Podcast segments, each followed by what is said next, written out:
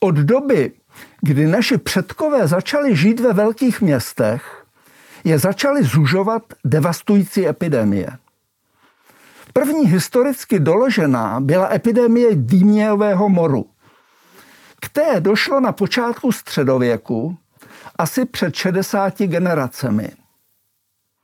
Nemoc způsobená bakteriemi přinášenými blechami na potkany zabila za 2000 let více než 200 milionů lidí.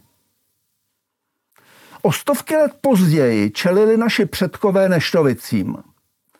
Různá závažná ohniska byla v Evropě zaznamenána v roce 1520. Nemoc způsobená virem variola minor měla smrtnost kolem 60% Stejně jako mor, neštovice zabily stovky milionů lidí. Jen 300 milionů v 20. století. Ale díky vakcíně vyvinuté v roce 1796 britským lékařem Edwardem Jennerem a úsilím vědecké komunity byla nemoc zcela vymícena.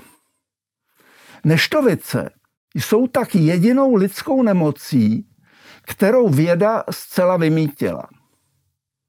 Třeba se říkáte, vážně zemřelo 300 milionů lidí ve 20. století? Ano, bylo to skutečně 300 milionů lidí, kteří zemřeli především v Indii a v rovníkové Africe, dokud Světová zdravotnická organizace nevyvinula velkou vakcinační akci. A jedním z jejich předních architektů byl český epidemiolog Karel Raška. Před pouhými osmi generacemi naši pra, pra, pra, pra, pra, pra rodiče čelili hrozbě cholery. Nemoc způsobená bakterií Vibrio cholerae v kontaminované pitné vodě nebo v potravinách zabila na 40 milionů lidí v sedmi pandémiích. Čistě epidemiologickými přístupy se podařilo zastavit epidemii cholery v Londýně v roce 1854 lékaři Johnu Snowovi, jehož odkaz si vzala do výjimku iniciativa Sníh, bojující vědeckými přístupy s epidémií, tentokrát koronaviru. Počátkem 20. století prožili naši prapra prarodiče pandémii chřipky.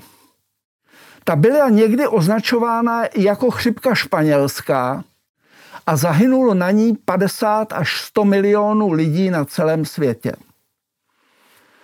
Stejně jako u dnešního nového koronaviru zpomalila přenos izolace a karanténa. Po dvou vlnách mezi lety 1918 a 1920 tento kmen chřipky zmizel a stal se benignější verzí, která stále koluje ve formě sezónní chřipky. Asi před čtyřmi desetiletími jsme prožili šíření viru HIV, původce AIDS. Virus HIV lze považovat za virus nejhoršího možného scénáře. Kvůli době, která je zapotřebí k rozvoji příznaků a jeho vysoké úmrtnosti. Šíří se rychle, protože lidé nemusí vědět, že jsou nakaženi. Díky rozvoji antivirové terapie, o kterou se do značné míry zasloužil geniální český chemik Antonín Holý, je nemoc léčitelná, i když ne konečně vyléčitelná.